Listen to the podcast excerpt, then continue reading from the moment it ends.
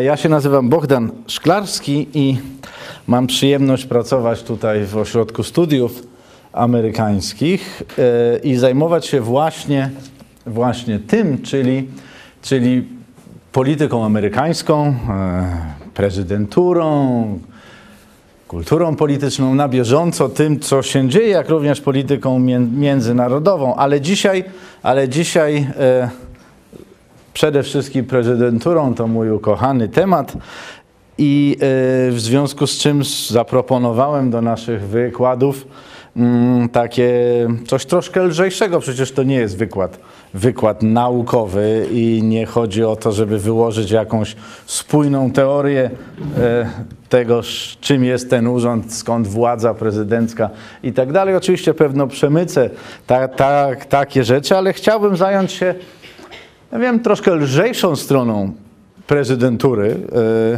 a przynajmniej pokazać, jak bardzo ze sobą przemieszane są strony trudne, czyli rządzenie, decydowanie, użeranie się z innymi graczami w polityce wewnętrznej, międzynarodowej i tak dalej, ale również jak to jest przeplecione z codziennym życiem i z taką lżejszą stroną, mniej zobowiązującą. Postaram się zaproponować Państwu troszkę ciekawostek, opowieści o tych, którzy w Białym Domu zamieszkują i zamieszkiwali. To nie będzie o Baracku Obamie, ani o George'u Bushu szczególnie. To będzie o takim prezydencie, który jest zbiorem cech różnych prezydentów. Nie idealnym, bo do ideału to byłoby, znaczy do ideału prezydenta byłoby daleko każdemu, kto zasiada w Białym Domu. Amerykanie mają regularnie przed każdymi wyborami, prowadzą badania i mówią, pytają się ludzi, jakimi cechami powinien się charakteryzować prezydent. I ten zbiór cech jest aż przyjemnie popatrzeć, jakże fajnie byłoby mieć człowieka odważnego, mądrego, inteligentnego. Aczkolwiek mądry, inteligentny to dość nisko, ale odważny, uczciwy, szczery, yy, dalej różne cechy takie jak komunikatywny, potem mądry i inteligentny, bo za mądrych prezydentów Amerykanie nigdy, nigdy nie, nie chcieli i e, rzadko kiedy ktoś taki w Białym Domu, w owalnym gabinecie zasiada. Ale to jeszcze będzie, jeszcze be, będę o tym dzisiaj mówił. E, więc ten zbiór cech idealnych wypada wspaniale.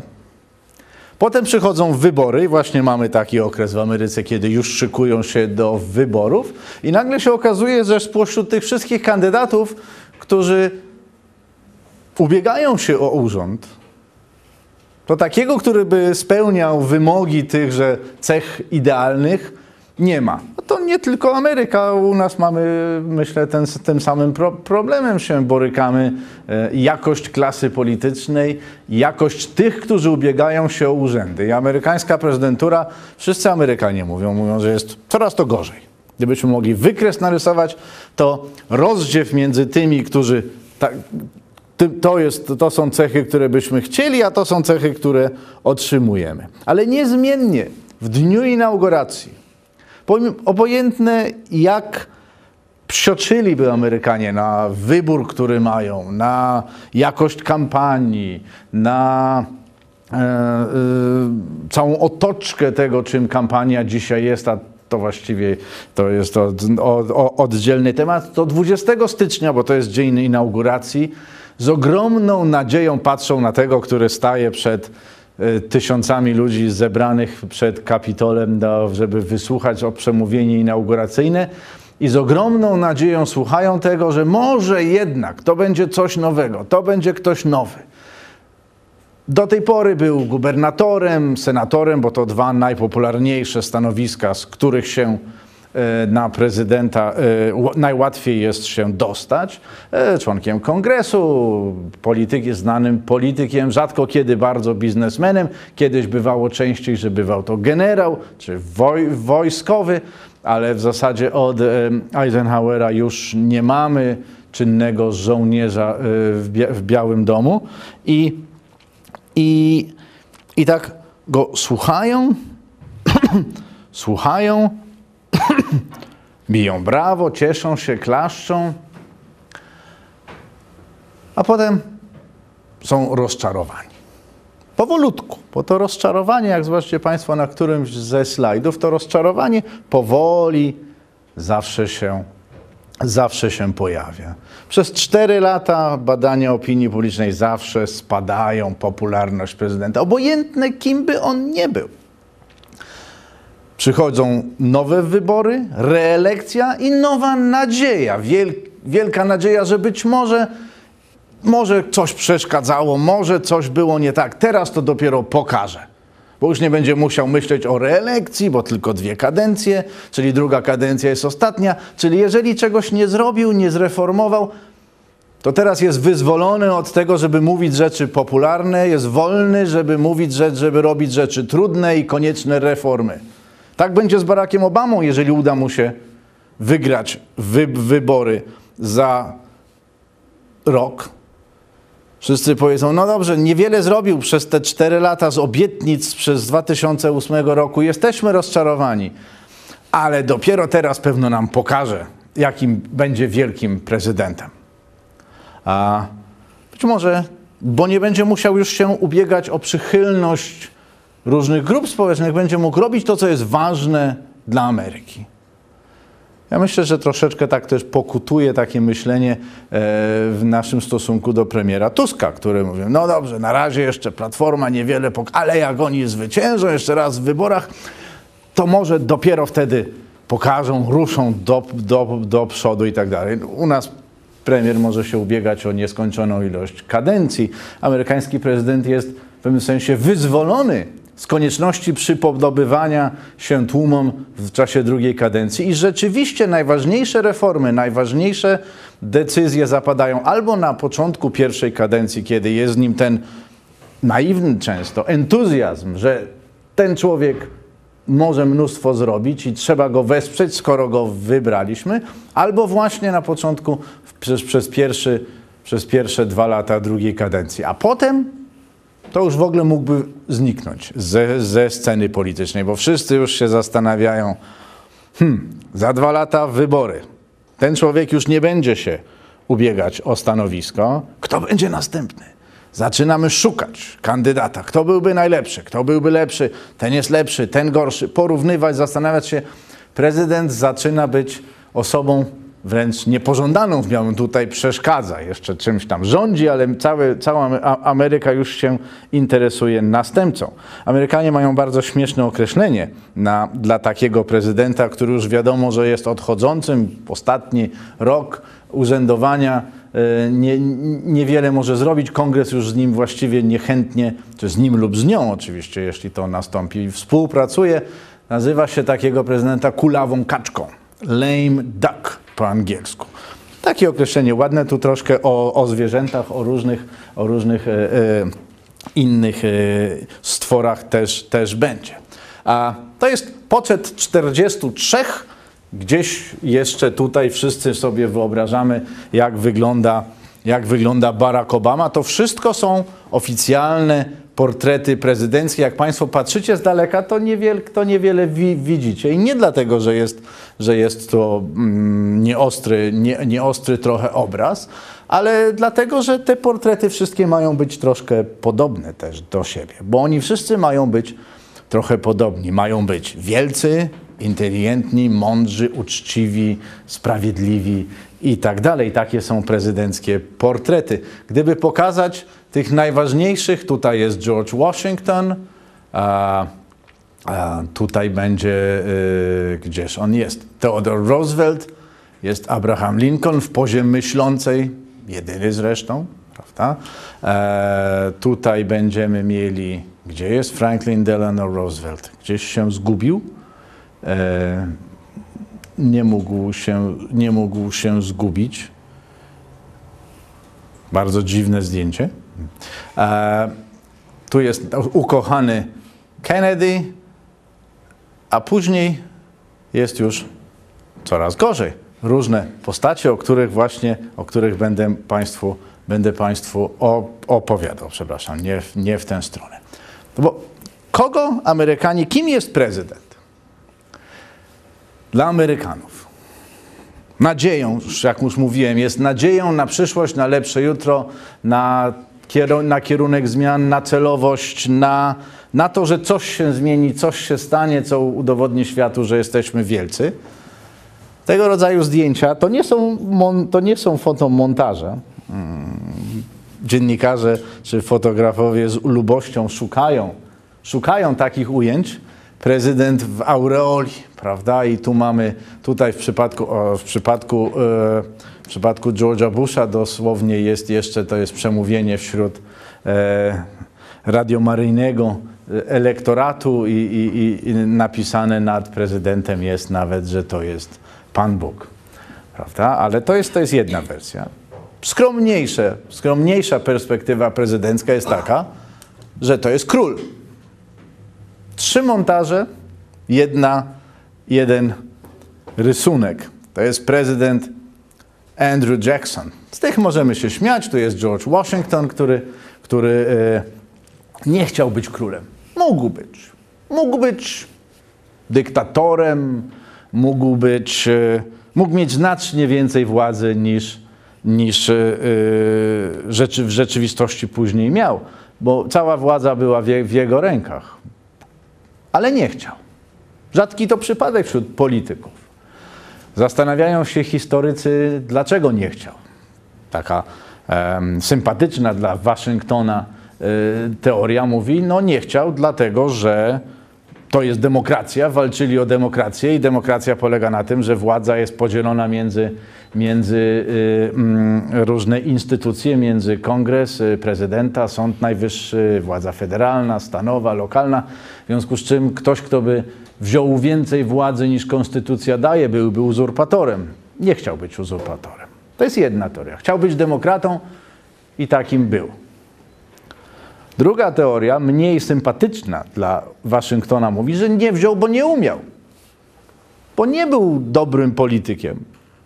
To nie była znacząca postać jako polityk, był, była, znaczą, była to znacząca postać jako generał, który nie pozwolił, żeby się armia e, amerykańska rozbiegła po, pod naciskiem Brytyjczyków. Udało się przetrwać, udało się zdobyć wsparcie Francuzów i wojna została wy, wygrana.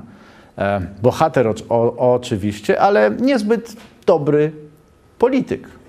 W związku z czym być może dlatego nie chciał więcej władzy, bo nie bardzo wiedział, co by z nią miał, miał zrobić. To jest druga teoria, taka bardziej życiowa, prawda? To, co się pamięta dzisiaj o Waszyngtonie, to są takie e, przyjemne opowieści, jak to... Każdy kraj ma taką opowieść. Ja nie wiem, jak to u nas jest, ale... E, Rosjanie mają taką bajkę o Leninie i karawce, dzieci bawiące się. Lenin małym dzieckiem będąc biegał po, po pokoju gdzieś tam u, u cioci, bawiąc się z innymi dziećmi. Na stole stała kryształowa karawka i mały Wołodia stłukł karawkę kryształową. Co robią dzieci, jak coś stłuką? Oczywiście uciekają. Nikt się nie przyznał. Karawka stłu, stłuczona. Następnego dnia Wołodia, którego dręczyły wyrzuty sumienia, przez całą noc przyznał się cioci, że stłukł karawkę. Ciocia wybaczyła, powiedziała, ważniejsze, że jesteś uczciwy i, i szczery niż ta karawka. Amerykanie mają własną wersję opowieści o karawce, którą się opowiada, opowiada dzieciom w przypadku Waszyngtona. Tu chodzi o drzewko. Tata miał ukochaną wiśnię. Mały Mały Jurek dostał siekierkę od taty, bo miał się wprawiać w różne domowe zadania i tą siekierką któregoś dnia ściął tęże wisienkę. To jest Cherry Tree Story. Uciekł, nie przyznał się, ale następnego dnia co zrobił? Wrócił. Powiedział ojcu, tato, przepraszam, to ja tę siekierką, to ja tą siekierką ściąłem twoją kochaną wi wiśnię, zasłużyłem na karę. Co zrobił ojciec? Wybaczył, prawda? Cecha, jedna z najważniejszych cech, której wymagamy od polityka, uczciwość i szczerość. George Washington i ta, ta opowieść dla dzieci ma pokazywać nam, że on właśnie był, ma być wzorem dla, dla, dla, dla wszystkich. Ale tenże pan, Andrew Jackson, jest, to już jest taki y, rysunek satyryczny, Prezydent w latach osiemset dwadzieścia osiem do osiemset trzydzieści sześć, tak naprawdę pr- pierwszy prawdziwy prezydent, który wiedział, co zrobić wła- z władzą, który wiedział, że ma władzę i tej władzy postanowił użyć. Wetuje ustawy ku zgrozie kongresu, wetuje ustawy i mówi, wetuje ustawy, dlatego, że mi się tak podoba. Kongres się pyta, zaraz, jak to? Przecież prezydent to mąż stanu, postać prawie że apolityczna, bo tacy bywali poprzedni prezydenci. Postać taka, no właściwie ponad codzienną walkę polityczną. A pan wetuje ustawy, bo nie ten punkt widzenia, nie taka ideologia, mnie się nie podoba ten kierunek polityki. I Jackson mówi, właśnie tak, po to w końcu jestem prezydentem. I stąd ten rysunek, który pokazuje go jako króla. Króla, to znaczy, pre, to jest dla nas, politologów, to jest prezydent, który tak naprawdę używał władzy prezydenckiej. Mianował na stanowiska ludzi nie dlatego, że coś wiedzieli, tylko dlatego, że pomogli mu wygrać wybory.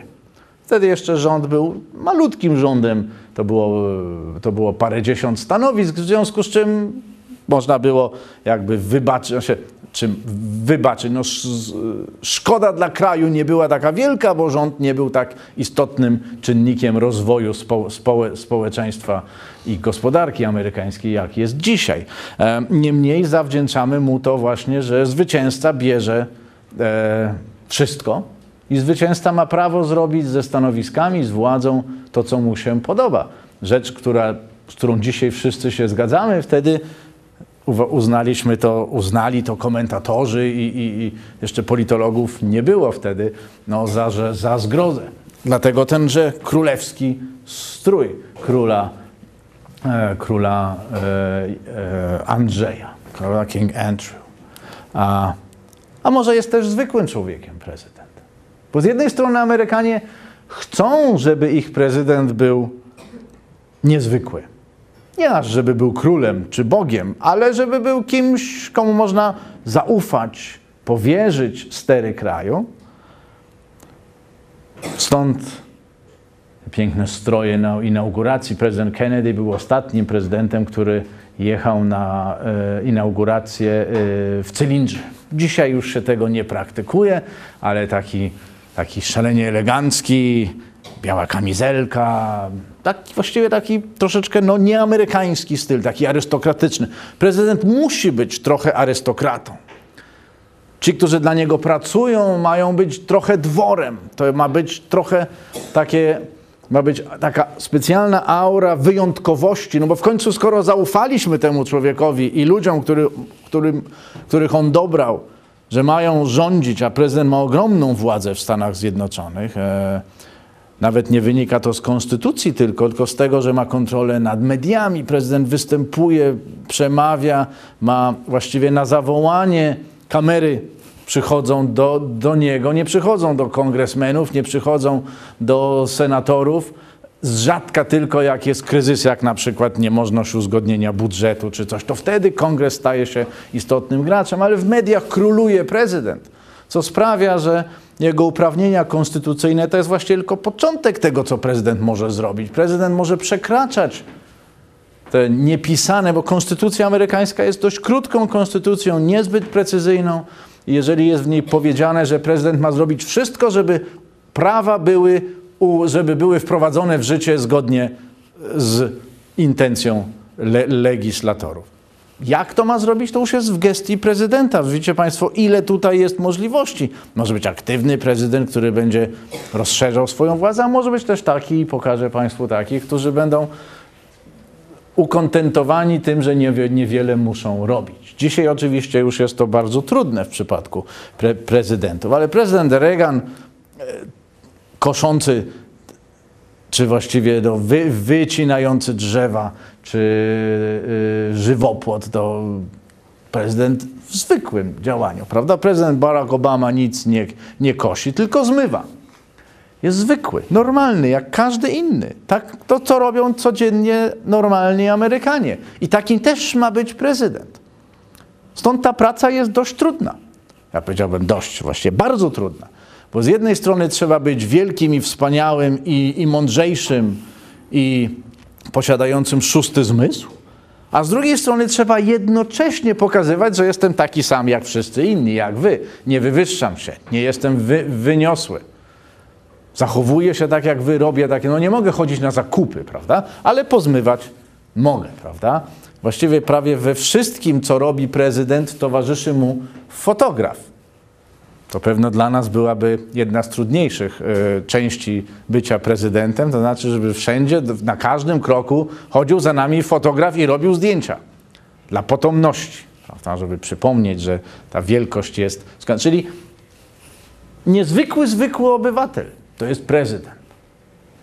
Znaleźć takich jest bardzo trudno. A odegrać tę rolę też wcale nie jest łatwo. Reaganowi, byłemu ak aktorowi, szło bardzo dobrze, w związku z czym Amerykanie go tak pokochali. Czasami Amerykanie przesadzają, albo powiedzmy może nie przesadzają, ale mają lekkiego hopla na punkcie swoich prezydentów. Jako tej właśnie zbiorowej mądrości narodu. Nie konkretnych, że tego muszę upamiętnić, tylko prezydenta jako... do tego właśnie przywódcy narodu.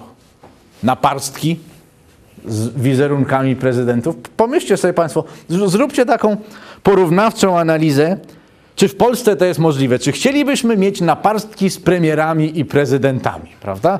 Tusk mi się zgubił i idę do pasmanterii, no nie takiej zwykłej za rogiem, ale yy, takiej, która sprzedaje prezydenckie, a takich sklepów jest sporo, dzisiaj zresztą internet dominuje, yy, takie różne gad gadżety przypominające prezydentów i zamawiam naparstek bo z Tuskiem, prawda? I, i, i, a, a moje babci ukochany był Oleksy, bo był większy. Prawda? A, a, a tutaj Marcinkiewicz tylko na malutki paluszek wchodzi i, i... Proszę bardzo, Rosjanie mają swoje matrioszki, prawda? I ten my, prezydenci, możemy mieć tak. Możemy mieć łyżeczki, to już bardziej szlachetne, prawda? Bo to już w srebrze, tu są wizerunki, wizerunki prezydentów e, w, na łyżeczkach, ale można sobie też zrobić paznokcie w... prezydenckie twarze, a co jeszcze ciekawszego, można kopać piłkę Barackiem Obamą i zrobić sobie te, te, tenisówki z Obamą. Co więcej, w tej firmie, jeżeli byście Państwo, jak poszukacie dobrze, to ta firma zrobi Państwu na tenisówki każdego prezydenta, jakiego tylko będziecie chcieli.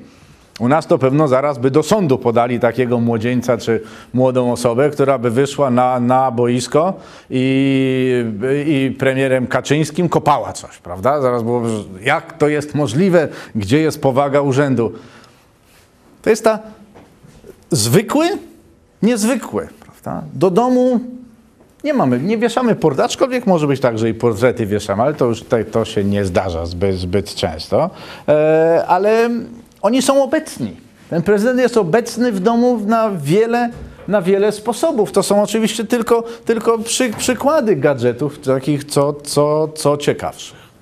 No ale przejdźmy do spraw poważniejszych. Prezydent w pracy, czyli w owalnym gabinecie, który to znamy z, z wielu... z wielu zdjęć, to nie, nie chciałem Państwa zanudzać tymi typowymi zdjęciami, pokaz, znalazłem takie, które będzie z okresu, jak widać, świątecznego. Yy, mm, o, tu jest właśnie ten człowiek, o, widzicie Państwo, ten człowiek, który wszędzie chodzi za prezydentem. Prawda? Fotograf, wszystko, każde publiczne, każde wystąpienie prezydenckie, wszystko, co nie jest, nie dzieje się pr w prywatnym prywatnej części Białego Domu na pierwszym piętrze jest fotografowane, fotografowane cały czas. To jakaś jest poważna, poważna narada, wszyscy elegancko wy, wyglądają.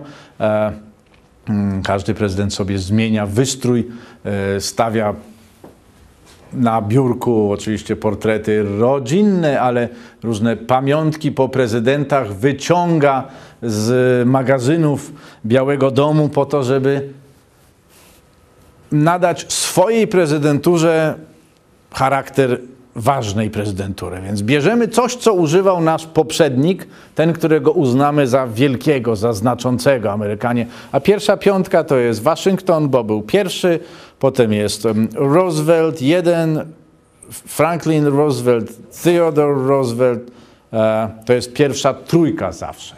Abraham Lincoln z racji tej, że jakby uratował państwo przed rozpadem w czasie wojny se secesyjnej. To jest czwórka pewniaków. Zawsze w badaniach opinii publicznej to będzie czterech pierwszych. Już od piątego miejsca w dół e, różnie, różnie, z tym, różnie z tym bywa, ale w zasadzie nie, nie występują tam żadni współcześni prezydenci jak, jako wielcy. Nawet Kennedy gdzieś około dziesiątego miejsca, Reagan też mniej więcej, pierwsza, początek drugiej dziesiątki.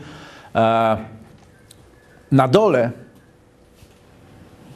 to jeśli państwo widzą, to proszę bardzo. Na, na dole mamy tych, których lubimy najbardziej nienawidzieć, na przykład Richard Nixon, to z tych współ, współczesnych, e, chwilowo George Bush, bo na świeżo to George Bush młodszy jest uznawany za jednego z gorszych prezydentów. Zobaczymy, jak rozprawi się z nim historia. Na razie troszeczkę jest za wcześnie, żeby o tym mówić. No i prezydenci z drugiej połowy lat, z drugiej połowy dziewiętnastego wieku, których Amerykanie nawet nie potrafią wymienić nazwisk, bo były to zupełnie nieistotne postacie i, i niczym się nie wyryli w pamięci społeczeństwa ani w, ani w historii. Oni tam okupują dolne, dolne strefy tejże, tych zestawień wielkich prezydentów. Co ciekawe, te zestawienia największych, czyli, czyli Waszyngton, obaj Rooseveltowie i Lincoln, tak sam, tak historycy, jak i w badaniach społeczeństwa to wy, wychodzi jako, jako pierwsza, pierwsza czwórka. Prezydent przy pracy. Oczywiście Biały Dom, owalny gabinet, prezydent przy pracy. E, tu wy, wybrałem dla państwa szczególnie te zdjęcia, gdzie prezydenci pracują z telefonem, a, bo, bo telefon jest nieodzowny. Możemy się zastanawiać zaraz, do kogo on ciągle dzwoni? Dlaczego prezydent ciągle dzwoni i ciągle z kimś rozmawia? Bo to jest taka cecha prezydenckiej władzy w Stanach Zjednoczonych, że to nie jest władza, gdzie się wali pięścią w stół i rzeczy się dzieją. Prezydent nie przychodzi do biura, czy schodzi na dół, może czasem w kapciach i patrzy zaraz, co też konstytucja mówi, co ja mogę, co ja mogę, aha, to mi wolno, to mi wolno, tego mi nie wolno. No to tego nie zrobię, prawda? Nie, dobry prezydent, jak widzi, tego w zasadzie mi nie wolno, ale może jakoś to się da załatwić. Jeżeli uda mi się przekonać kongres, w założeniu jestem przekonany, że prezydent na każdym z tych zdjęć, czy to Ford, Obama na, na dwóch, tutaj Kennedy, już odłożył słuchawkę. Znaczy, to zdjęcie jest akurat słynne dlatego, że, że młody Kennedy, który miał być prezydentem, ale, ale nieopatrznie uwierzył, że jest wielkim pilotem i spowodował katastrofę lotniczą. John John zginął, a miał być następnym prezydentem, prawda? Którymś tam z kolei, prawda? To zdjęcie stąd jest słynne właśnie. E, i, I dzwoni, i przekonuje, namawia, opowiada, że jaki piękny kraj będzie, jak się to uchwali, ale to mówi do mediów, prawda? To mówi na użytek publiczny. W praktyce mówi: dzwonię do, do, do, do ciebie, senatorze, i chciałbym twojego głosu.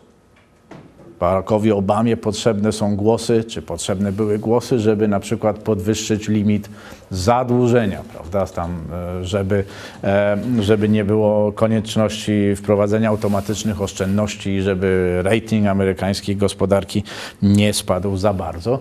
Trzeba było to jakoś załatwić, żeby kongres zagłosował. Ta? Publicznie toczy się spory bardziej ideologiczne na użytek mediów, a prywatnie sięga się po telefon i dzwoni i mówi tak: ja wiem, że zależy wam w tym w stanie, on nie mówi tak jak sekretarz, wam w sensie, że jednemu senatorowi, tylko obywatelom tego, na, na tym, żeby tam, żeby bazy wojskowej nie zamknąć.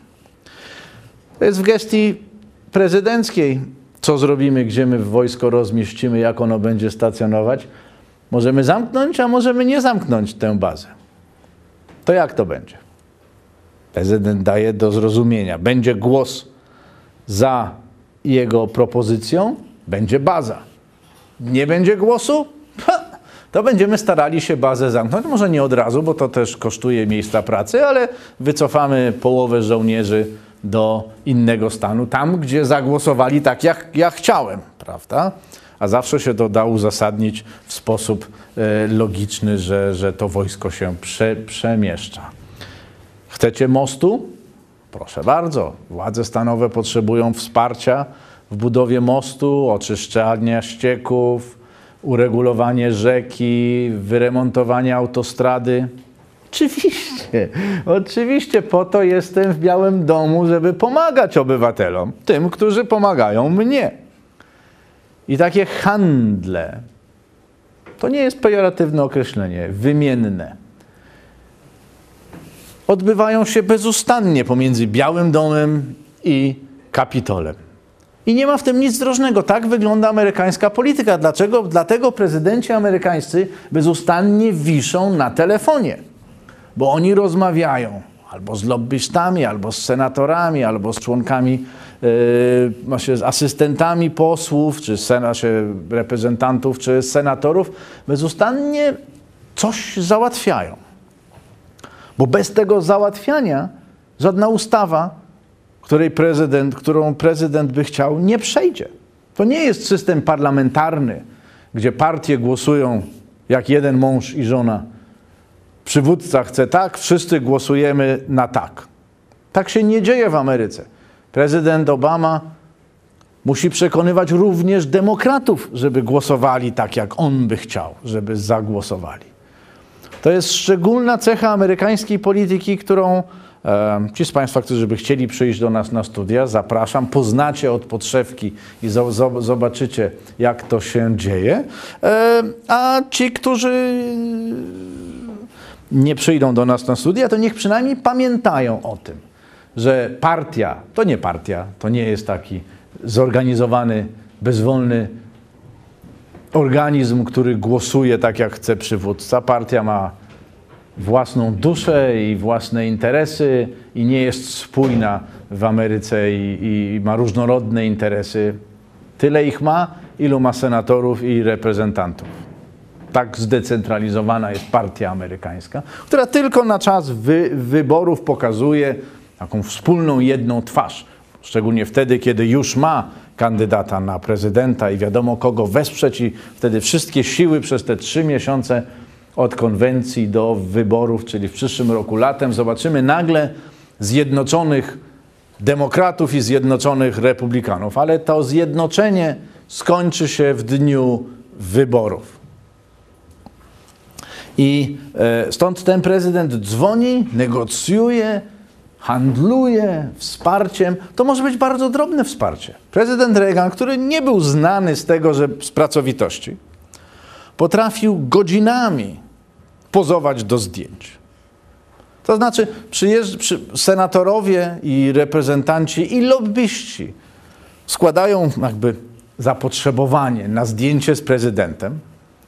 Oczywiście nie każdy może tak, takie zdjęcie mieć, ale jeżeli prezydentowi zależy na tym, żeby, żeby ten senator z Idaho zagłosował na jego inicjatywę reformy podatków, to będzie gotów, powie, proszę bardzo, przyjdź, zrobimy sobie zdjęcie w Białym Domu, będę ściskał twoją dłoń. A jeszcze chcesz kogoś przyprowadzić?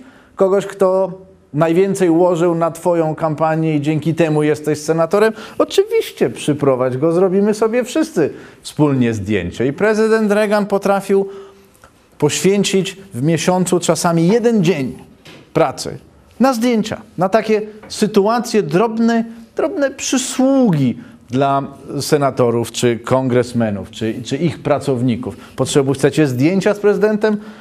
No dobrze, to wymaga większego wysiłku, ale prezydenckie zdjęcie z autografem, dla kogo mam je zrobić? I prezydent Reagan siedzi i podpisuje sto zdjęć, prawda? Po to, żeby potem co? Ten przedsiębiorca, który wsparł republikanów albo wsparł senatora czy kongresmena republikańskiego, co on robi z tym zdjęciem? Wiesza je w holu swojej firmy na czołowym miejscu. I tam jest napisane dla Boba i Mary Ron, na pamiątkę wizyty w Białym Domu na przykład. I to jest, to Każdy, kto przyjdzie, każdy klient, każdy interesant, który przychodzi do takiego biura, widzi, o proszę, no pięknie, to jest, no tak jak troszkę jak jest w restauracjach, u nas to restauracje też robią, są zdjęcia różnych celebrytów i znanych postaci, który mówi, tu jadłem i smakowało mi, prawda, i tam podpis jakiejś gwiazdy rozpoznawalnej, prawda? I, i to samo dzieje się, to samo tym jest amerykańska polityka. Od takich drobniusieńkich rzeczy jak podpisania stu, tysiąca zdjęć i stania przez trzy godziny, żeby robić zdjęcia. Na przykład widzieliście Państwo kiedyś, jak prezydent podpisuje ustawę? Jeśli nie, to to jest bardzo ciekawe. Prezydent, oczywiście ważną ustawę, taka, która, taka, która była przedmiotem walki w kongresie czy boju w kongresie. Siada, tu jest tak jak ja. Ja nigdy nie mogę zostać prezydentem, bo nie urodziłem się w Stanach Zjednoczonych, ale mogę udawać prezydenta. Koszyczek i mam w nim sto długopisów. Ta ustawa to jest wiele stron na przykład. I wokół mnie wianuszkiem stoją ci, którzy się najbardziej przyczynili do uchwalenia tejże ustawy. Ja ich zaprosiłem, żeby oni również w świetle Ju- Ju- Jupiterów mieli swoje pięć minut chwały, że ta reforma podatków bez nich nie mogłaby się odbyć. Ustawa leży, prezydent bierze pióro, składa kawałek podpisu. O, tobie daję ten długopis, następny długopis, następny kawałek albo parafka na, na drugiej stronie. Gdzie jest Mary? O, Mary, proszę bardzo, to dla ciebie. Każdy zabiera długopis, który potem sobie może w taką albo w kryształowe pudełeczko, albo w jakieś inne oprawić i powiedzieć, to jest długopis, którym prezydent podpisał ustawę, historyczną ustawę, która jest tak ważna dla naszych wy, wy, wyborców. A to amerykańscy prezydenci, więc nogi na stół to nie jest problem, tak samo jak ręka w kieszeni to nie stanowi w tamtejszej kulturze żadnego problemu. E, noga na krzesło, żaden problem. E, te, te, to jest prezydent Carter. Prezydent Carter, który, e, jak Państwo widzicie, jest w sweterku. To był sposób prezydenta Cartera, żeby pokazywać, że on jest takim zwykłym, niezwykłym obywatelem. Bardzo często chodził w swetrze. Na początku się to Amerykanom podobało, bo on został wybrany jako taki antyestablishmentowy polityk, powiedzieliśmy. To ktoś spoza Waszyngtonu, farmer fistaszków, oczywiście gigantyczny farmer, jednocześnie fizyk i, i bardzo mądra postać. Kompletnie nieumiejący sobie dać radę w Waszyngtonie, ale mądry człowiek. I wybrano go, bo był przede wszystkim uczciwy. Przede wszystkim uczciwy. A w lat, połowie lat siedemdziesiątych potrzebny był ktoś krystalicznie uczciwy. I gubernator stanu Georgia i w tym, że w Waszyngtonie się kompletnie pogubił, w czym pomógł mu częściowo Zbigniew Brzeziński. Ale o, o sweterku dzisiaj, nie o wielkiej polityce. I na początku się jego swetry podobały. Na początku podobało się również to, że prezydent Carter prawie trzy czwarte inauguracyjnej parady od Kapitolu do Białego Domu przeszedł z Roslyn ze swoją żoną, machał, nie jechał limuzyną, podchodził do ludzi, ściskał dłonie. Swój człowiek. Takiego chcieliśmy. Tego właśnie chcieliśmy. Zwykłego prezydenta. Nie przerośniętego e, czy bufona, e, jakim był Nixon. O Nixonie jeszcze zaraz parę słów, parę słów e, po, powiemy.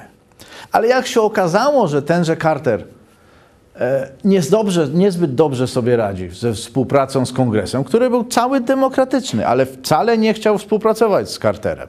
Carter niezbyt umiejętnie sobie z nimi radził. Na przykład nie wydał darmowych biletów najważniejszym członkom kongresu na inaugurację. Mówi, macie stać w kolejce. Dostaniecie bilet, to, to będziecie. Nie dostaniecie, to będziecie mieli bilet gdzieś tam daleko, a możecie w ogóle nie przyjść. Chociaż marszałek Izby Reprezentantów, Tip O'Neill, demokrata, po angielsku się mówi Speaker of the House, mówił mu, panie prezydencie, tu są te bilety, no, dobrze byłoby je rozdysponować wśród najważniejszych członków kongresu, żeby się czuli dowartościowani. Carter powiedział nie. Ma być równość. Kto pierwszy, ten lepszy. Nie będziemy tutaj dzielić na ważniejszych i mniej ważnych. Po przemówieniu inauguracyjnym, gdzie Carter opisuje swój program legislacyjny, tenże sam typ O'Neill, który jest starym wyjadaczem waszyngtońskim, mówi: panie prezydencie, piękne przemówienie. To teraz tu mam dla pana listę trzydziestu czterech nazwisk. Bardzo ważnych osób, bo ja wi wi wiadomo było, co będzie programem prezydenckim. Oni nam pomogą przepchnąć te sprawy przez kongres. Niech pan do nich zadzwoni i indywidualnie zaprosi do współpracy. Nic więcej. Takie weź, weź telefon, człowieku, wykreś, wykręć numer, który ci podałem i powiedz: tu prezydent Carter, miło mi, że pan był, pan, pani, będziemy razem współpracować, świetnie. Carter mówi: nie. Nie będę robił takich rzeczy. Program jest dobry, Amerykanie mnie wybrali, kongres powinien zrobić to, co jest słuszne dla Ameryki. A kongres bardzo często ma inną opinię na ten temat, co jest słuszne dla Ameryki, bo kongres chce być wybrany ponownie. Pamiętajmy, że członkowie Izby Reprezentantów bezustannie startują w wyborach, bo ich kadencja trwa zaledwie dwa lata. Dwa lata, najkrótsza kadencja w instytucjach demokratycznych. W związku z czym oni bezustannie myślą o tym, żeby nie zrobić nic takiego, co ich wyborcom przeszkodzi zagłosować na nich za, za dwa lata. Prawda? Więc współpraca z prezydentem, jeśli on jest popularny, służy jego partii.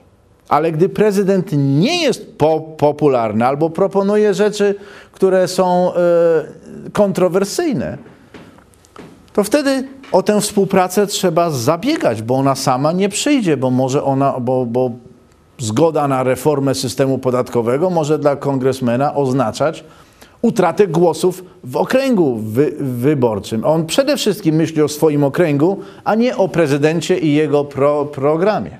I to jest normalne. To nie jest prywata, partykularyzm. Tak działa amerykańska polityka, bo my myślimy, że wszystko, co się robi na Wiejskiej, to się robi dla Polski i dla chwały tego kraju, jaki on jest. A jak poseł Gosiewski, świętej pamięci, taki niziutki, który miał trzy żony, wzrost nie przeszkadza. Jak załatwił swoim, załatwił, to się tak nazywało, to się tak mówiło, swoim wyborcom we Włoszczowej peron, I, za, I że będzie się zatrzymywał ekspres z Krakowa, to krzyku u nas było strasznie dużo. Mówi: jak to jest możliwe? To jest prywata, nie po to jest posłem, żeby załatwiał peron komuś na dworcu. Żeby remont dworca załatwiał. Amerykański kongresmen powie: jak to? to? To właśnie od tego ja tu jestem, żeby załatwić remont dworca, a nie żeby myśleć o tym, żeby w roku dwa tysiące dwudziestym pociągi jeździły trzydzieści kilometrów szybciej. A co moich wyborców to obchodzi, jaka jest długość przejazdu z Warszawy do Gdańska, jak ja, mój okręg wyborczy jest w Świętokrzyskiem. To naprawdę nie jest ważne dla moich ludzi, prawda? Tak działa amerykańska polityka. Więc prezydenci, więc tenże Carter, do niego wracam, już skończę o Carterze, jak, jak przestało mu dobrze iść, znaczy jak okazało się, że w Waszyngtonie on nie bardzo potrafi sobie poradzić, ma trudności z budowaniem koalicji i współpracy pomiędzy różnymi, różnymi grupami y, interesów y, w kongresie, to nagle się okazało, że ten sweter kłuje w oczy. Że gdzieś zniknęła wielkość prezydencka. Że jest zbyt zwykły. Ludzie zaczęli mówić: szedł, po co las tą Pennsylvania Avenue, te trzy czwarte, naprawdę tyle. To nie prezydenckie było. To, co jeszcze dwa lata wcześniej było godne pochwały, tak wspaniałe, że takie ludzkie i, i normalne, to jak w Waszyngtonie notowania za, zaczęły pikować, to nagle się okazało zbyt zwyczajne, takie proste, niewyszukane.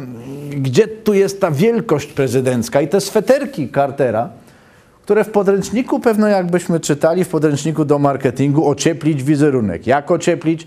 Nie ubierać się w garnitur, tylko ubrać się w coś takiego, co zwykli ludzie, co zwykli ludzie noszą. No i przesadził z tymi sweterkami, prawda? I, i a na, na dodatek jednym z głównych problemów dla Amerykanów wtedy był dostęp do źródeł energii. To był czas kryzysów naftowych, gwałtownie drożejącej ropy, gazu i tak dalej. Dzisiaj możemy się śmiać, ale pierwszy gwałtowny skok ceny ropy to było z trzy i pół dolara za baryłkę do ponad dziesięciu w tysiąc dziewięćset siedemdziesiątym trzecim roku.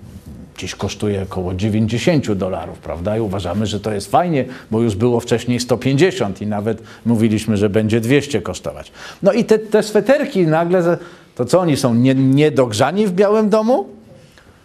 To on chodzi w sweterku, nawet skoro nawet Biały Dom się nie może ogrzać, to jak on chce, żeby się Ameryka ogrzała i my wszyscy, prawda? I, no i zaczęły się, za, za, za, zaczęły się pro, problemy. Tych dwóch panów, e, Kennedy, pięknie myślący w bujanym fotelu, i Lyndon Johnson, to dwóch bardzo szczególnych prezydentów. Ja o John, Johnsonie jeszcze Państwu chwilkę powiem, bo to jest właśnie prezydent Johnson w działaniu. To jest ostatni wielki prezydent w Stanach Zjednoczonych, wielki wzrostem i jednocześnie wielki wizjoner w polityce wewnętrznej. Totalną klęskę poniósł w Wietnamie, w związku z czym nie jest pamiętany jako wielki prezydent, jako dobry. Ludzie przeważnie rozdzielają polityka zagraniczna, wielki minus, polityka wewnętrzna, wielki plus. W związku z czym wychodzi z tego taki plus z minusem, nie wiadomo co. Ale prezydent Johnson, oprócz tego, że kochał telefon, potrafił w środku nocy zadzwonić do kogoś z kongresmenów i mówi: tutaj twój prezydent. Jutro jest ważne głosowanie, prawda? Jest trzecia w nocy. Co robisz?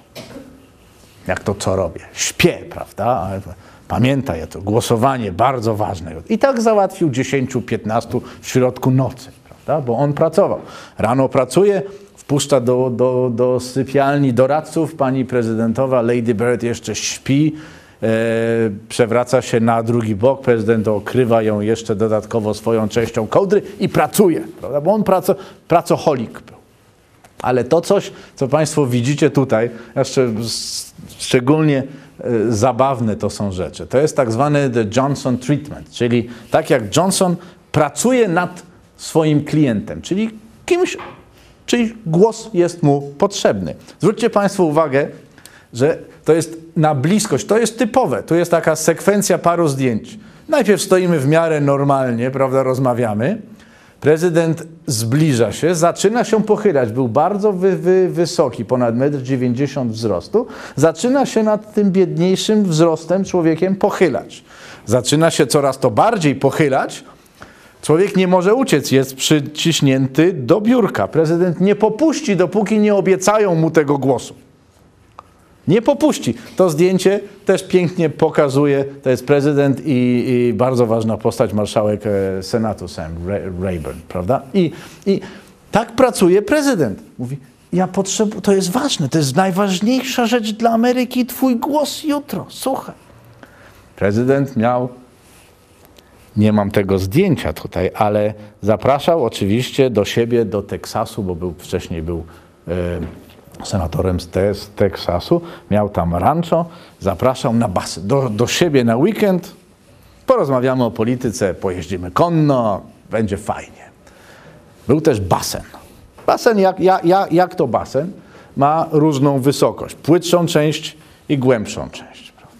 Tych niższych albo gorzej pływających prezydent wyprowadzał powolutku, pływając, rozmawiając na część głęboką i ten biedny człowiek nie dotyka, ledwo do, dotykając dna basenu, a i cały czas o polityce rozmawiają, nie o ptaszkach, o przyrodzie, cały czas o głosowaniu, o, o reformach i tak dalej. Ten biedny człowiek, machając rękami, stara się unosić nad wodą, a prezydent wysoki, na czubkach palców stojąc, peroruje, przekonuje, namawia, aż się człowiek zgodzi.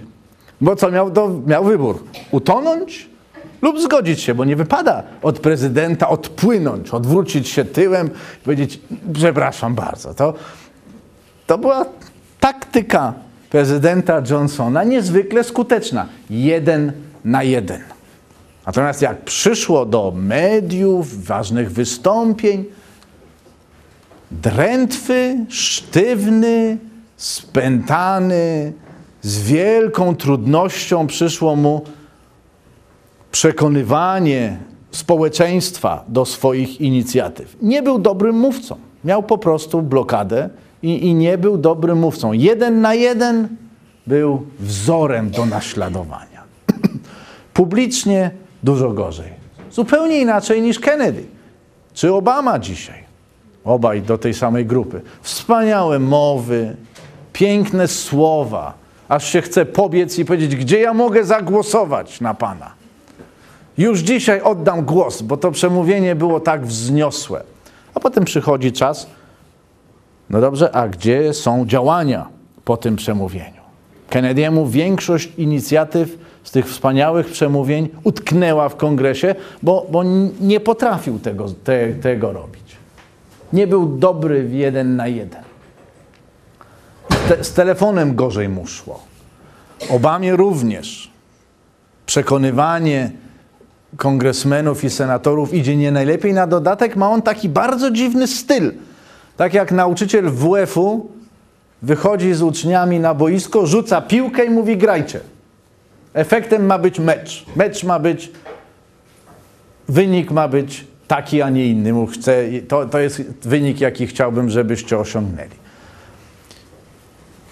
Ma duże trudności z przełożeniem swoich pięknych słów na działania, bo ma taki dziwny styl przywódczy. To będzie bardzo ciekawy przykład w książkach politologicznych na, na długie lata. Prezydent rzucający myśl i pozwalający, żeby ktoś przejął inicjatywę. I dopiero w, w ostatniej fazie prezydent się włącza, mówi, nie, to, to mi się nie podoba, to lepiej. Za późno. Do tego czasu ludzie już się oswoili z pewną wizją kompromisu i prezydent, który mówi, nie, to jeszcze tu popracujmy nad tym trochę, jakby psuje grę na, na sam koniec. No ale to już jest styl Obamy.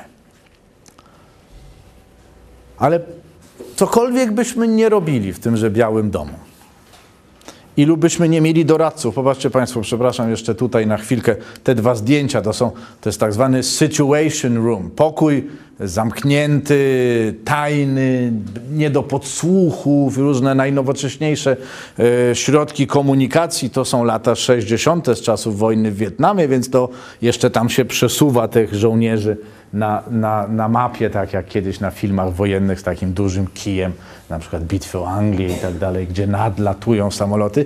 To już jest współczesna wersja za, za Obamy, ten, tenże, sam, ten, tenże sam pokój. E, Natomiast na koniec, na koniec zawsze prezydent zostaje sam. I to nie znaczy, że wszyscy wychodzą, bo ja chcę w samotności podjąć de decyzję, tylko to jest on jeden, jedyny odpowiada za to, co podpisze, za to, co zdecyduje, za to, co powie. Wspaniały urząd, bo tu wszyscy ubiegają się o to, żeby ze mną być, żeby ze mną rozmawiać, żeby mi coś dać, żebym ja im coś dał. Mam tylu przyjaciół. Tylu doradców, ale na koniec odpowiedzialność spada na mnie. To przychodzi z, z władzą. Władza i odpowiedzialność. To słynne zdjęcie Johna Kennedy'ego. Zresztą każdy prezydent ma takie zdjęcie. Przeważnie to wy, wygląda tak, że stoi przy, przy oknie w owalnym gabinecie i patrzy przez te tam piętnastocentymetrowe kuloodporne szyby w przyszłość albo na społeczeństwo. Jakiś gdzieś patrzy, prawda? I stamtąd czerpie, czerpie inspirację i jest sam. Ale że, rzeczywiście jest sam, bo doradcy się rozbiegną, znajdą sobie pracę. Członkowie kongresu mają pracę, ci, którzy mu pomagali, doradzali, a on zostanie sam z tą de decyzją i będzie, się, będzie rozliczany przez historię. To tak właśnie wyglądają te. W każdym prezydenckim albumie znajd, zna, znajdziemy takie zdjęcia, gdzie trzeba de decyzję podjąć samotnie. Jesteśmy otwartym społeczeństwem, osoba niepełnosprawna jak najbardziej przecież może ubiegać się o urząd. Ale, ale, ale pytanie jest, czy w Ameryce mogłaby? Czy prezydent na wózku miałby szansę dzisiaj? Bo jednym z elementów tejże prezydentury, która jest potężna, jest również energia, siła fizyczna. Tego, to jest takie podskórne oczekiwanie, że ten prezydent będzie również energiczny, silny, sprawny, że będzie działał dwadzieścia cztery godziny, czterdzieści osiem godzin dzień, bez, bez, bez przerwy. Czy by mógł? Amerykanie nie wiedzieli, że Roosevelt jest inwalidą. On był politykiem, który miał normalną karierę polityczną, był sekretarzem do spraw marynarki, aż poszedł się wykąpać w zimnej wodzie. Bardzo zimnej wodzie. No, człowiek z tężyzną fizyczną ma, może to, to, to zrobić. I jak wyszedł z wody, to dopadło go hajne Medina. Tak się podejrzewa, że to mogła być jedna z przyczyn, która coś uruchomiła, jakiś mechanizm w jego ciele, który spowodował, że przestał chodzić. Przeciętni Amerykanie nie wiedzieli o tym. To nie te media, co, co dzisiaj. Ukrywano to bardzo skrzętnie. Tutaj to są te prawie że piętnastokilowe,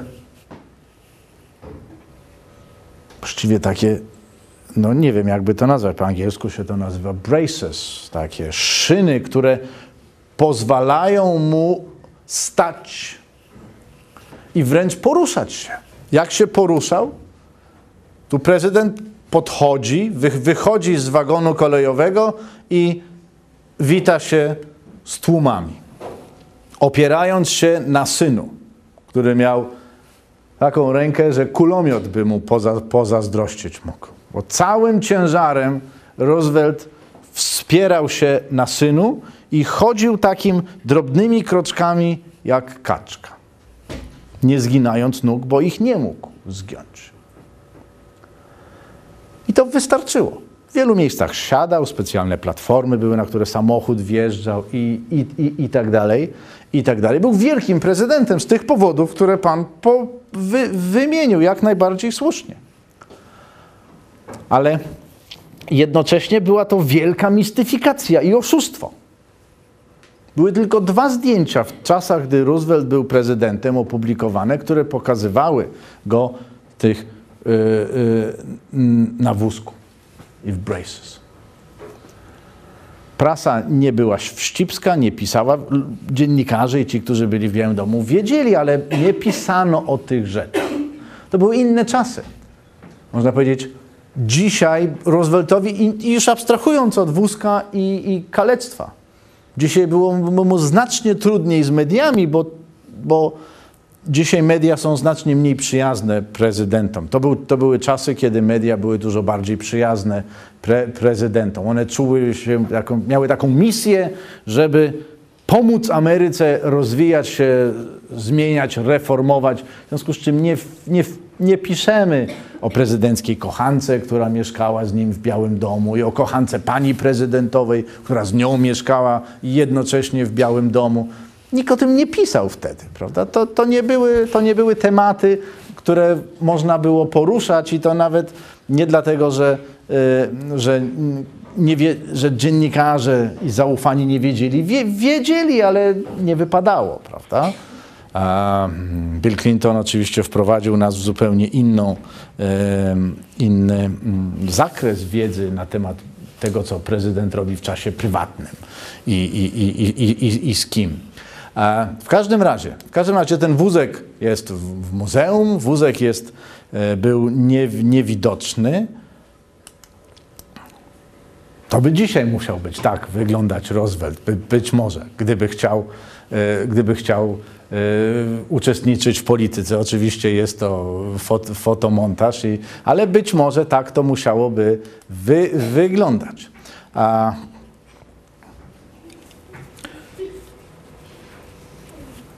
teraz tak, Też takich parę, parę tematów chciałbym Państwu podrzucić do, do, do przemyśleń, bo to w końcu ma być o ciekawostkach prezydenckich, a nie systematyczny wykład o tym, y, czym ta władza prezydencka. Na razie było bardzo poważnie, prawda? Ciężko. To, te, te władza, odpowiedzialność, samotność, te smutne zdjęcia, ten kaleka wręcz, to już w ogóle powinno wprowadzić Państwa w nastrój ponury bardzo. Chciałbym to przerwać i pokazać, że polityka ma swoją weselszą stronę amerykańska i prezydenci odgrywają w tym również rolę jako showmeni częściowo, prawda? Muszą, wolno im się śmiać, wolno robić głupie miny. To nie jest prezydent, to jest niedoszły prezydent John McCain, kontrkandydat a la Gore z dwutysięcznego roku i, i Obamy z dwa tysiące ósmego roku. I e, e, jest ta lżejsza strona. Ale popatrzcie Państwo, co ta praca, pomimo że może być weselej, co się z człowiekiem dzieje. To jest Lyndon Johnson. Zmęczony, myślący, człowiek pracy, prawda? A to są, to są zdjęcia przed i po dwóch prezydentów. Jimmy Carter, siedemdziesiąt siedem osiemdziesiąt jeden, dwa zdjęcia autentyczne. Prezydent Carter, który zasłynął z szerokiego uśmiechu, takiego bardzo szczerego, otwartego uśmiechu, którym w siedemdziesiątym szóstym zdobył serca Amerykanów. W osiemdziesiątym roku, po czasach kryzysu naftowego, amerykańscy zakładnicy w Teheranie wzięci, wzięci do, do, do niewoli, gospodarka w recesji, bezrobocie rośnie, nie ma się z czego cieszyć. W związku z czym uśmiechnięty prezydent nie za bardzo pasuje.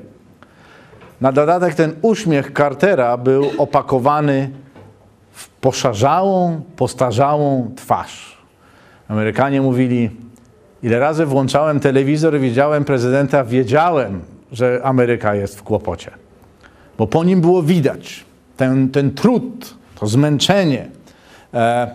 Bill Clinton, osiem lat za czasów prosperity, można powiedzieć, że największym jego problemem był, byli republikanie, którzy doszli do władzy w kongresie w dziewięćdziesiątym czwartym i koniecznie chcieli go usunąć z urzędu w dziewięćdziesiątym piątym, co się, co się nie, nie udało. Człowiek też zmienił się bardzo. Posiwiał, postarzał, został takim mężem, mężem stanu, można powiedzieć. A, a to jest inny wątek, którym, o którym mówiłem. Mówiłem, że ci wszyscy prezydenci mają, nie, nie, mają, się urzędują w cieniu ducha swoich przodków, prawda? Że oni wszyscy mają być tacy jak ci najlepsi, mają brać z poprzedników to, co najlepsze. Prawda? W dzisiejszych czasach proszę zobaczyć, co się może zdarzyć. To zdjęcie, proszę zobaczyć, jaka ciekawa, bardzo przyjemna postać, prawda? Pół Obama, pół Bush. Jak, jak posłuchać głosów wyborczych z dwa tysiące ósmego roku, to te wybory były o tym, żeby następny prezydent był jak najdalszy od Busha. I w wyglądzie, i w polityce, i w rozumie. I we wszystkim. Z tego powodu Barack Obama został wybrany prezydentem. Gdyby była wybrana Hillary Clinton, byłoby to samo. Efekt anty-Bush. Prezydent musiał być anty-Bushem. Natomiast polityka Obamy. I oczywiście to jest niesprawiedliwe z tego punktu widzenia, bo, bo Barack Obama nie wygląda jak George Bush. Ale jeśli popatrzymy na politykę, którą prowadzi, ten sam sposób wychodzenia z kryzysu, pompowanie miliardów dolarów w system ban bankowy. Ta sama polityka w Iraku, w Afganistanie, Guantanamo dalej niezamknięte, ta sama polityka w stosunku do zwalczania terroryzmu. Dużo ładniejsze słowa, ale tam, gdzie nie ma współpracy z, za, z zagranicznymi partnerami, to nie ma i Ameryka robi co, co chce. W dużej mierze Barack Obama jest kontynuatorem polityki Busha, tak jak Bush był kontynuatorem polityki Clintona, jak Clinton pierwszego Busha i tak dalej.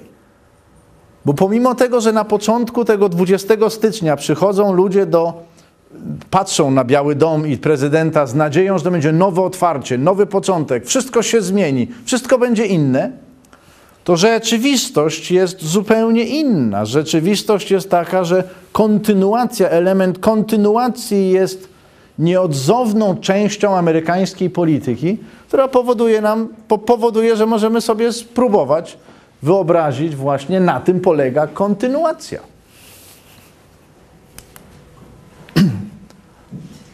Czasem trzeba tupnąć, stuknąć w stół i zezłościć się. Oczywiście. Wszyscy się złoszczą. Wszyscy prezydenci, i Reagan, i tenże uśmiechnięty Carter, Bush, Obama, Johnson, prawda? Czasem trzeba się strasznie zezłościć na przeciwnika politycznego. A być może pani prezydent, prawda? Ale są też i czasy, i chwile miłe w Białym Domu, kiedy można coś zjeść. A je się dobrze. Kuchnia w Białym Domu wygląda... To jest ta, teraz porozmawiamy troszkę o innej e, sferze e, działań prezydenckich. E, prezydent Bush mniej zdrowo, ale za to po hiszpańsku, prawda? Jako, te, jako Teksańczyk. Zwróćcie Państwo uwagę, z jakim namaszczeniem prezydent Nixon przy, przygląda się temu, co ma na końcu swojej pałeczki. Coś to może być. Oczywiście zjem to, bo prowadzę politykę otwarcia z Chinami. I, I muszę to zjeść. Prezydentom zdarzają się bardzo różne rzeczy przy jedzeniu. Najgorsza, jaka możliwa była, to zdarzyła się prezydentowi Bushowi starszemu na, w czasie uroczystego obiadu na jego cześć w Japonii. Obok prezydenta siedzi cesarz i cesarzowa. To prezydent, cesarz, cesarzowa, Barbara Bush. Prezydent zachorował w trybie błyskawicznym na grypę żołądkową, co spowodowało, że cokolwiek nie wiedział o tym, biedaczek, zjadł smaczne kęsy i natychmiast wymiotował wszystko na premiera, na cesarza Japonii. Wszyściutko, co tylko miał w trzewiach. A zdjęcia pojawiły się tylko w jeden dzień, tuż po tym, to jeszcze czasy są sprzed internetu, ale potem o tym nie mówiono. Nie ma zdjęć, trudno jest je znaleźć bardzo. Ja nie mogłem znaleźć tych zdjęć w internecie, chcąc Państwa zabawić, ale nie, nie, nie znalazłem. Na tyle jeszcze media dzisiaj są kulturalne. Roosevelta oszczędzały, nie mówiąc nawet, że jest, że jest kaleką. Busha oszczędziły, nie pokazując raz za razem, jak wymiotuje na cesarza Japonii. Czy dzisiaj to byłoby możliwe? Obawiam się, że dzisiaj byłoby gorzej. To znaczy dzisiaj mielibyśmy replay za replayem w internecie. Ja nie mówię, że w telewizji, ale w internecie byłoby to, byłaby to sensacja dnia. Prezydent Ford, który był paradoksalna rzecz, bo to był najbardziej wysportowany ze wszystkich prezydentów. Być może Theodore Roosevelt był, by mu do, dorównał, ale e, był futbolistą, który prawie że został zawodowym futbolistą. Miał to nieszczęście, że się przewracał już jak był prezydentem. Przewracał się na przykład wysiadając w Austrii z samolotu, zjechał z ostatnich dziesięciu schodków. Padało, było ślisko, ale prezydent Ford zjechał do stóp kanclerza austriackiego, podniósł się, otrzepał, przywitał się oczywiście, wszystko ładnie. To już pokazywano, na nartach się przewracał, nawet w kolejce do wyciągu potrafił się prze, przewrócić. To już media pokazywały, bo to wolno. To już wolno, prezydent oczywiście żartował z tego i na jakichś swoich przemówieniach dochodził do krawędzi. Mówił, oho, widzicie, doszedłem i nie przewróciłem się, prawda? Opowiada, bo prezydent musi żartować z siebie, musi żartować z tego, jak żyje, co robi, musi opowiadać potem szczegóły, a co tam na tym talerzu było, jak patrzyłem na to oko pływające, nie wiedziałem, czy mam je zjeść, czy nie, ale dla dobra Ameryki oczywiście zjadłem je i, i ta, tego typu opowieści są Są koniecznie wymagane. To jak Państwo widzicie, prezydent Carter wygląda zupełnie inaczej niż prezydent Kennedy. Oczywiście to jest inna okazja, e, natomiast e, oddaje to ducha tego, kim byli e, i jak wyglądali. Nie jest łatwo rządzić. To jest, ja tylko Państwu tak na sekundkę wrzucę troszeczkę statystyki. Znaczy popatrzcie Państwo, co się dzieje z tym co jest najważniejsze, czyli z pieniędzmi. To są procenty deficytu budżetowego jako pro, pro, deficyt budżetowy jako procent produktu narodowego. Ameryka dochodzi do stu procent deficytu, czyli wydaje sto, o dwa razy więcej niż zarabia. Dla, dlaczego to pokazałem? Dlaczego to się wiąże z Białym Domem? No bo wiąże się to z tym, to jest ta sama statystyka, tylko troszkę inaczej wy, wy, prze, przedstawiona. No bo po to, żeby rządzić i o czymś decydować, to trzeba mieć pieniądze. Żeby móc komuś załatwić most, uregulować rzekę, wysłać żołnierzy, żeby mu pomóc, trzeba mieć pieniądze. Amerykańscy prezydenci mają coraz mniej tych pieniędzy, w związku z czym jak spytamy się, no dobrze, dlaczego w takim razie amerykański sposób na wychodzenie z kryzysu polega na dodrukowywaniu pieniędzy? To jedną z odpowiedzi jest to, że gdyby tego nie robili i rzeczywiście prowadzili daleko idące oszczędności, to by szalenie ograniczyli swoje możliwości wywierania wpływu na innych, a one polegają na tym, że się za rzeczy płaci. Albo że się płaci za narzędzia, które mogą sprawić za to wojsko i, i, i, i wsparcie militarne, które możemy gdzieś wysłać. To nie jest najważniejsza rzecz. Natomiast oczywiście prezydencka kieszeń nie jest, jed, nie jest dużym, dużym czynnikiem w deficycie narodowym, bo prezydent zarabia mało. Prezydent Stanów Zjednoczonych zarabia czterysta tysięcy dolarów rocznie. To naprawdę nie jest dużo. I popatrzcie Państwo, ta tabelka pokazuje, jest z angielskiej literatury, z The Economist i Międzynarodowy Bank, Fundusz Walutowy. To jest procent, stosunek, to jest stosunek płacy przywódcy do dochodu narodowego na osobę. W danym, w danym kraju. Zobaczcie Państwo, Stany Zjednoczone e, lokują się tutaj, tu jest, to jest sześć procent. Popatrzcie Państwo, co jest w Kenii. dwieście czterdzieści. Podstawowa płaca prezydenta Kenii to jest czterysta dwadzieścia siedem tysięcy dolarów, co w tym biednym kraju jest sumą wręcz gigantyczną, prawda? Tu jest Polska, jakże skromnie, czterdzieści pięć tysięcy e, dolarów e, dochód e, naszego, e, naszego, przypuszczam, że to jest też wzięty, wzięty prezydent. Zobaczcie Państwo, tu mamy państwa przeważnie e, trzeci świat, rozwijające się mocno. Pierwszym państwem rozwiniętym tu jest Francja z e, m, pensją trzysta dwa tysiące dolarów, co nie jest wcale taką, taką dużą, yy, taką dużą yy, sumą. Także yy, nie dla pieniędzy jest się w Białym Domu. Jedyne pieniądze, jakie się z Białego Domu wyciąga, to, jest, to są pieniądze za książki, które się pisze po opuszczeniu urzędu. I to są umowy rzędu cztery, sześć, osiem, dziesięć milionów dolarów za, za wspomnienia. Te wspomnienia uratowały Billa Clintona, a miał niezwykle bogate wspomnienia z Białego Domu, e, dzięki czemu pod, mógł wyjść z długów, których sobie narobił, e, zatrudniając prawników, którzy ratowali jego, jego, e, jego miejsce pracy w tysiąc dziewięćset dziewięćdziesiątym piątym roku. Prezydentów się nie zawsze lubi, jak mówiłem. Oczekiwania są ogromne, rzadko kiedy prezydenci je spełniają, w związku z czym, jak Państwo widzicie, tu jest po porównanie dwóch prezydentów, Obama i Reagan. Wydawałoby się, że dwóch prezydentów bardzo odmiennych, bo jeden republikanin, drugi demokrata, jeden starszy, drugi młodszy, jeden biały, drugi czarny. Niemniej, yy, zwróćcie Państwo uwagę, jak ten wykres po popularności spada. W ciągu pierwszych, to jest pierwsze trzy lata urzędowania, z sześćdziesięciu ośmiu do czterdziestu dwóch spadło w przypadku Reagana, w przypadku Obamy spadło to do trzydziestu ośmiu, poniżej, poniżej czterdziestu procent. To nieuniknione, no bo jeżeli coś robimy, to nagle się okazuje, że te oczekiwania i na, nadzieje z dnia inauguracji czy z kampanii wyborczej nie są możliwe do zrealizowania, że trzeba odłożyć się, trzeba wybrać cele, ten dziś, ten jutro, a ten w ogóle, prawda? I to powoduje, że prezydenci tracą na popularności. Czasem tracą na popularności aż tak bardzo, jak w tym przypadku, że znajduje się zamachowiec, który chce prezydenta usunąć.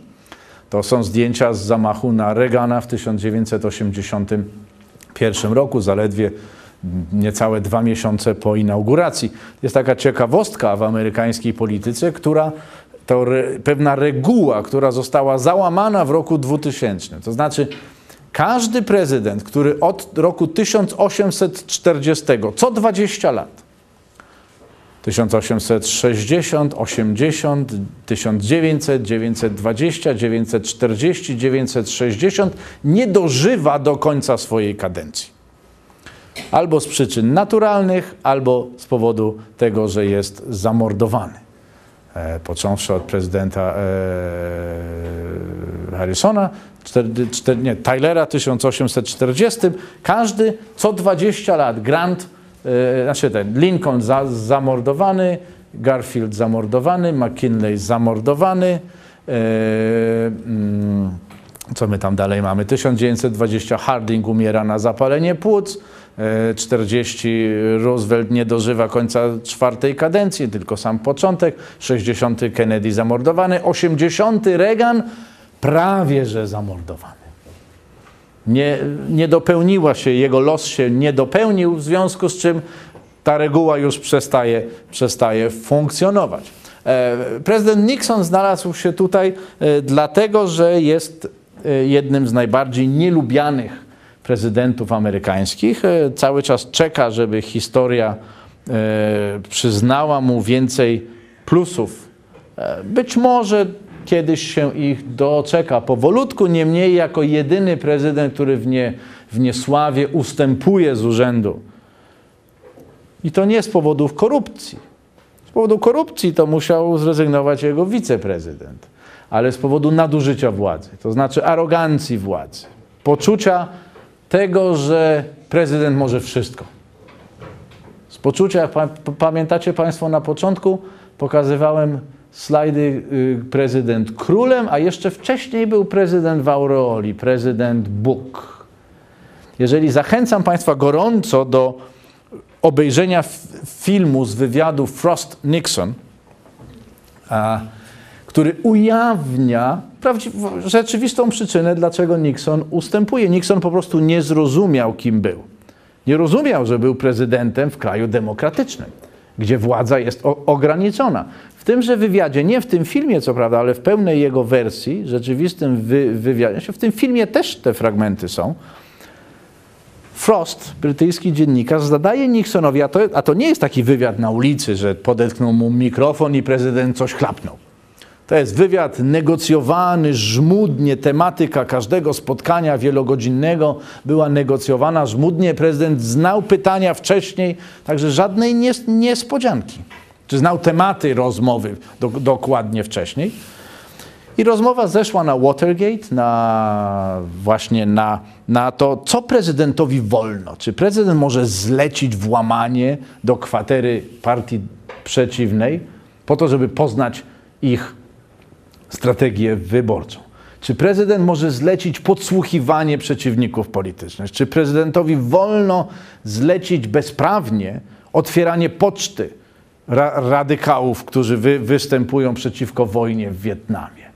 Czy prezydentowi wolno zachęcać do włamania do, gabinetu leka do gabinetów lekarskich, żeby znaleźć tam dane, które mogłyby świadczyć przeciwko swoim przeciwnikom politycznym i można by powiedzieć, że oni są niespełna rozumu, bo się leczą u psychiatry. Czy to wolno prezydentowi zrobić? A za czasów prezydenta Nixona powstał taki plan właśnie, plan Houstona, jednego z doradców, który zalecał zrobienie takich rzeczy i prezydent go podpisał, mówi świetnie, to my właśnie to zrobimy. Dopiero szef F B I, Hoover, gdy dotarło to na jego biurko, powiedział po moim trupie. To zresztą ucieszyłoby bardzo wielu osób, gdyby tak się, gdyby tak się stało, ale się nie stało. No i z planu zrezygnowano, ale stał się on wiedzą publiczną, gdy zaczęto szperać w tym, co robi Nixon z władzą, co on myśli o władzy. I wracam do pytania.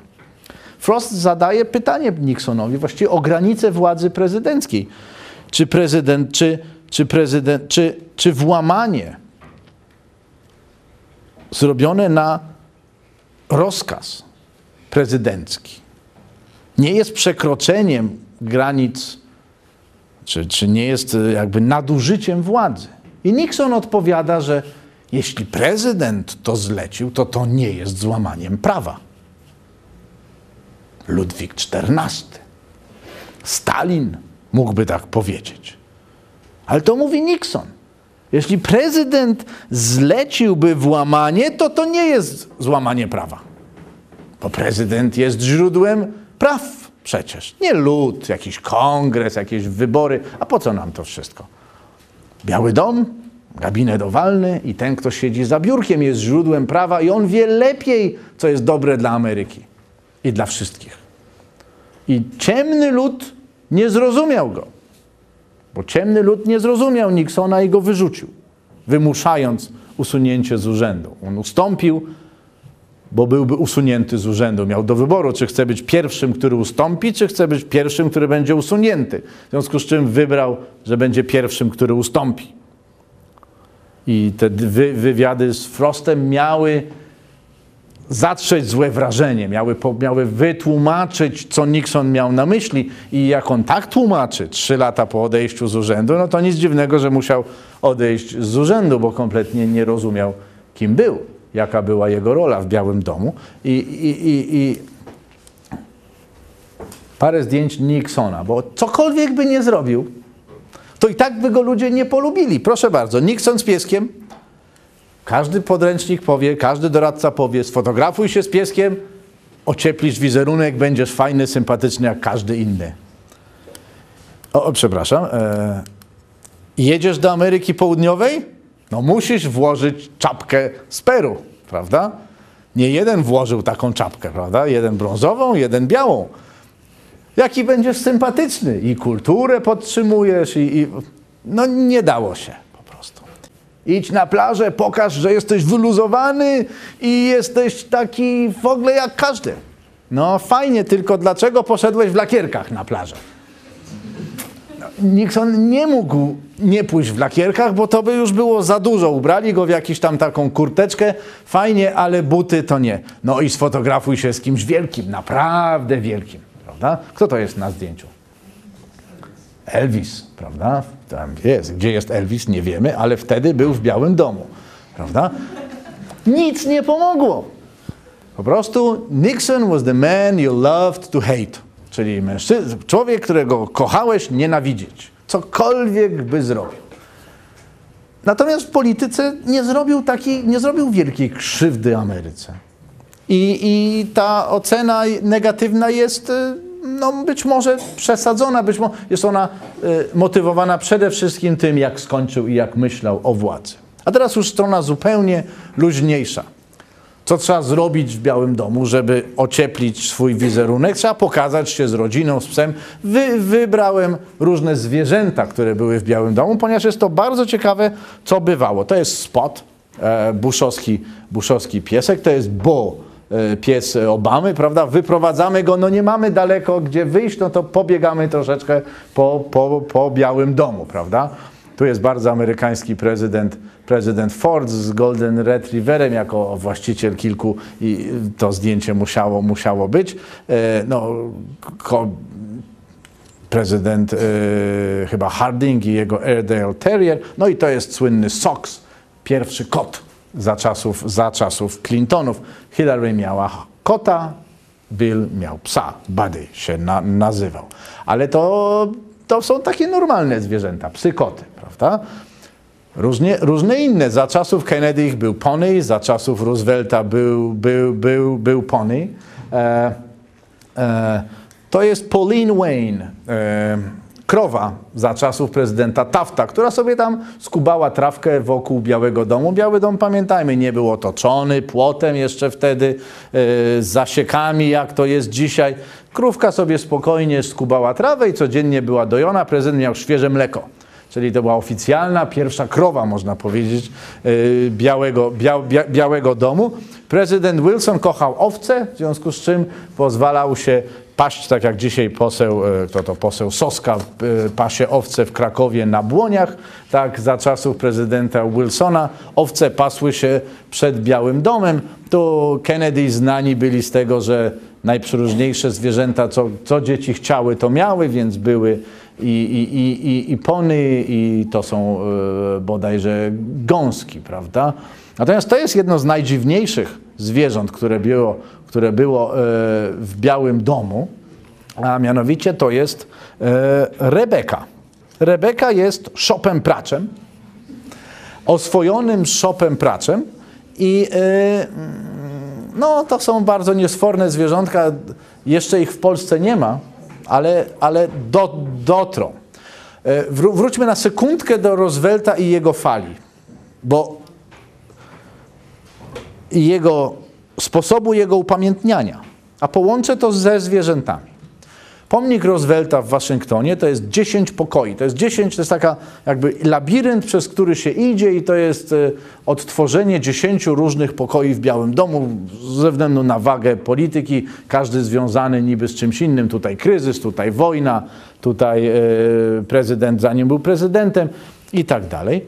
No i na końcu siedzi prezydent i jego ukochany terrier Fala i jak zwró- zwrócicie Państwo uwagę, nie sposób powiedzieć, na czym siedzi prezydent. On siedzi na wózku. Ale w momencie, gdy ten pomnik odsłaniano, tej części, tej postaci nie było. Wózek był w inny sposób. Wózek był postawiony w rogu, złożony. Nie wiadomo, czy jakiś turysta zapomniał wózka, czy to jest częścią tego po- pomnika. E, no chodziło o to, żeby py- pytanie było, czy my mamy upamiętnić Roosevelta jako niepełnosprawnego, bo nim był, bo dzisiaj tego nie kryjemy, dzisiaj to jest normalna rzecz i ludzie niepełnosprawni funkcjonują w społeczeństwie, w społeczeństwie ułatwiamy im funkcjonowanie jak normalnym, jak normalnym, to jest złe słowo oczywiście w cudzysłowie, lu, ludziom. Czy mamy upamiętnić go tak, jak pamiętali go Amerykanie wtedy, kiedy był prezydentem, czyli nie jako kalekę. Więc upamiętniono go w, tak, jak pamiętali Amerykanie jego wtedy. Podniósł się straszny krzyk. A gdzie wózek? Przecież to kaleka. I nie widać tego. Płaszcz zasłania wszystko. W związku z czym rzeźbiarz musiał dodać do pomnika post factum postać Roosevelta siedząca na wózku, żeby nie było w ogóle wątpliwości. Nic nie zakrywamy. Wózek jest jak, jak jest. Taki dość dy, dyskretny, ale jest. I to było dodane po, po już odsłonięciu pomnika. A najbliższą postacią prezydenta nie jest Eleanor Roosevelt. Jedna z, no, chyba najbardziej znacząca pierwsza dama w Białym Domu, taka, która miała chyba najwięcej władzy i najwięcej mądrych pomysłów na to, co zrobić z tym, że jest się pierwszą damą w Waszyngtonie, jej nie ma. Ona jest na tym pomniku, ale gdzieś w tle i jej dokonania nie są wyeksponowane na końcu tak jak prezydenta. Jej nie ma, to nie jest first lady tu, tutaj, jest pies. Bardziej kochany niż żona. Kochanki nie ma. To jest w, w, w domyśle, prawda? I e, Kennedy, to chcę Państwu pokazać, że różne rzeczy prezydenci robili, że prezydent Theodore Roosevelt był pierwszym prezydentem, który wpuścił telewiz- telewizji nie było, ale filmowców i kamery i zdjęcia do Białego Domu. Proszę bardzo, prezydent Roosevelt na czym płynie? Na łosiu. I to nie jest fotomontaż. Prezydent Roosevelt był wielkim prezydentem, jeśli chodzi o ideę, możliwości, a jednocześnie był jednym z najmądrzejszych ludzi w Białym Domu. O tym będzie za chwileczkę. Do tego zmierzam. Czy mądrość jest potrzebna? Wiem, mądrość nie jest nieodzowna, prawda, żeby być, żeby być w Białym, w Białym Domu. W roku tysiąc dziewięćset sześćdziesiątym drugim Kennedy wydał obiad dla laureatów Nagrody Nobla. w Białym Domu, gala, wszyscy ubrani niezwykle elegancko. Tutaj Pablo Casals grał na wiolonczeli, tutaj na razie siedzi. I w czasie tego, w czasie toastu właściwie, prze, przemówienia Kennedy powiedział bardzo piękne zdanie, które znowu odnosi, jakby wprowadza nas w tego ducha przeszłości. Czym jest Biały Dom, czym jest prezydentura. Ona jest wspomnieniem przeszłości, wszystkiego tego, co najlepsze z przeszłości. I Kennedy, bo tak, Theodore Roosevelt też był laureatem Nagrody Nobla po, pokojowym, ale yy, bo, botanikiem, przyrodnikiem, myśliwym, żołnierzem, politykiem, pisarzem. Czym on nie był? I wszystko robił dobrze. Genialna postać. Ale jego prekursorem, te, poprzednikiem, tak, takim renesansowym czy umysłem, Yy, umysłem yy, typu Leonardo da Vinci był Thomas Jefferson. Niewybitny prezydent, ale wybitna, wybitny myśliciel, autor Deklaracji Niepodległości. Szalenie ważna postać dla Ameryki, niekoniecznie dlatego, że przez osiem lat był prezydentem, jedynie dla, dlatego, że w ciągu tych ośmiu lat powiększył terytorium Stanów Zjednoczonych dwukrotnie, kupując w tysiąc osiemset trzecim to, co się nazywa Luizjaną dzisiaj, czyli właściwie czyli ogromne terytoria na zachód od, od Mississippi, od Francuzów, którzy to zdobyli, od Hiszpanów. Ale dlaczego tutaj jest Kennedy? Nie dlatego, że był genialny, bo wcale nie był dobrym studentem na Harvardzie. Jak się pójdzie do Muzeum Kennedy'ego w Bostonie, to tam jest spis przedmiotów i, i jakby transkrypt Kennedy'ego. Nie ma się czym chwalić. Nie ma się czym, czym, czym chwalić zupełnie. Ale Kennedy powiedział taką rzecz w czasie tego, w czasie toastu. Dzisiaj zgromadzeni jesteśmy tutaj. Tutaj jest mnóstwo wspaniałych, cudownych, mądrych, wielkich umysłów.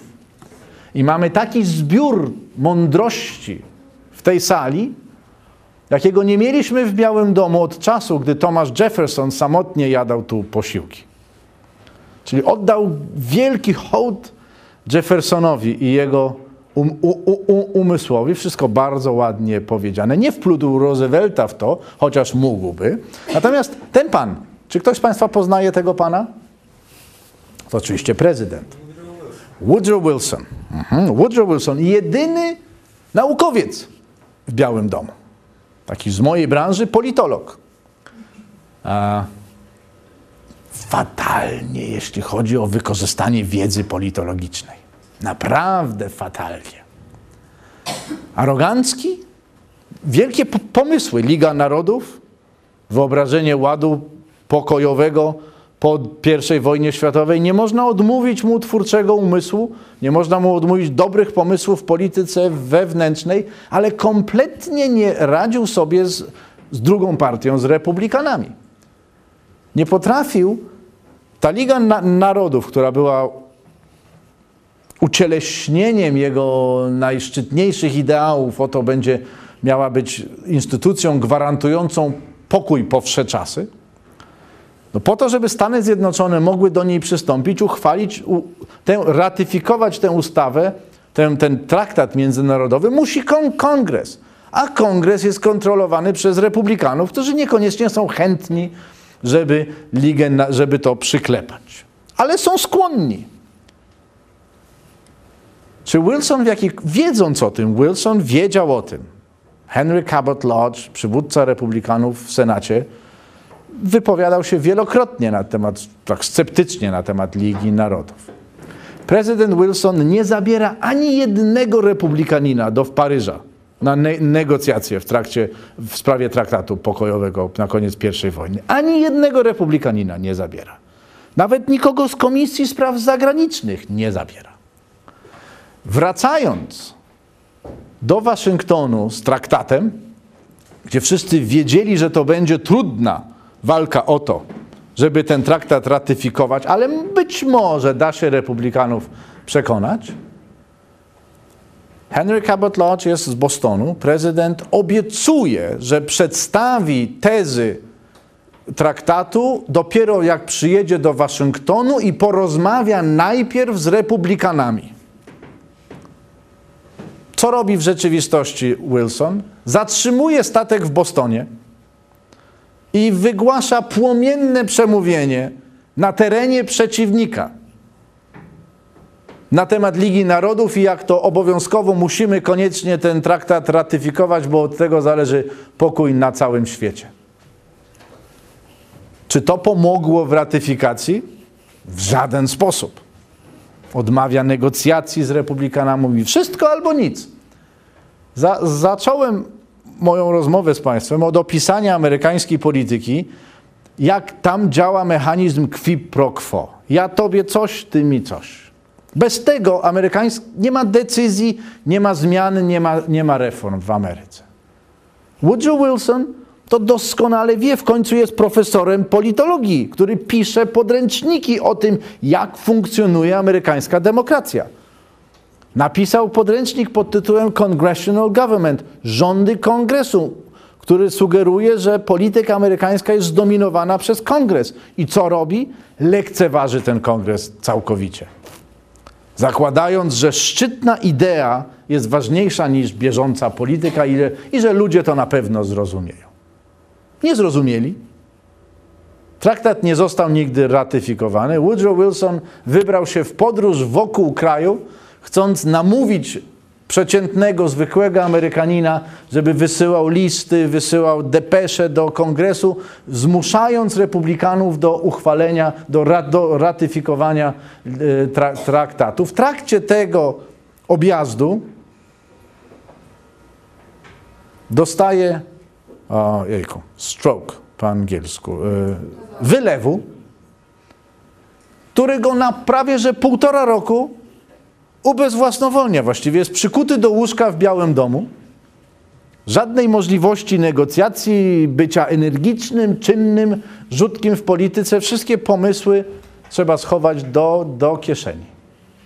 Jego żona, Edith, rządzi Ameryką razem z sekretarzem właściwie przez ponad rok.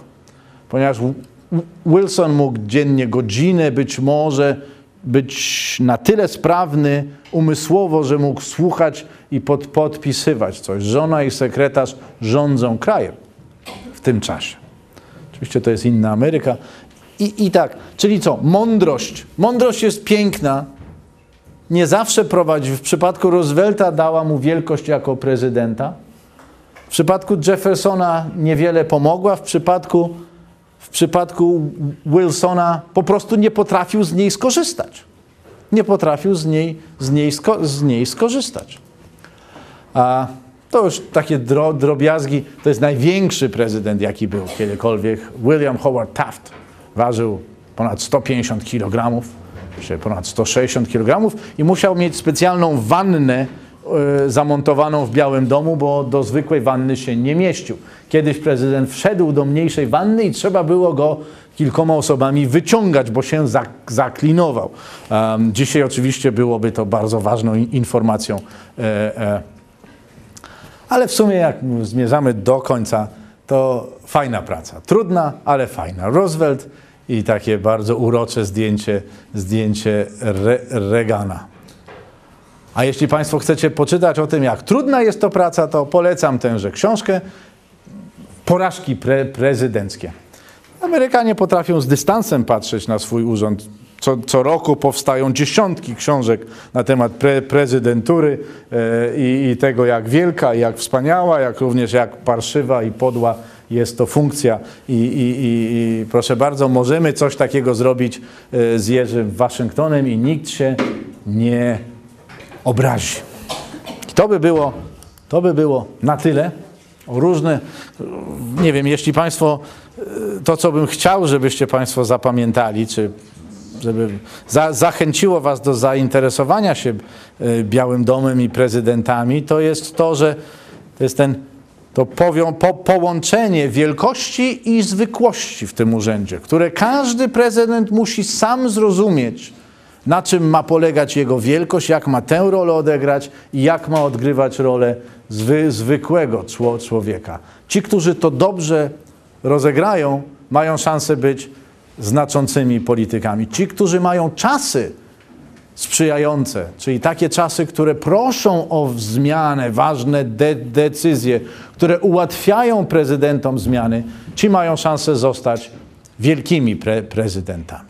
A ci, którzy tego nie potrafią, przejdą do historii jako tylko po prostu nazwisko w spisie dzisiaj czterdziestu czterech, być może od przyszłego roku będzie tam czterdzieste piąte nazwisko, bo sytuacja Obamy jest do końca niejasna.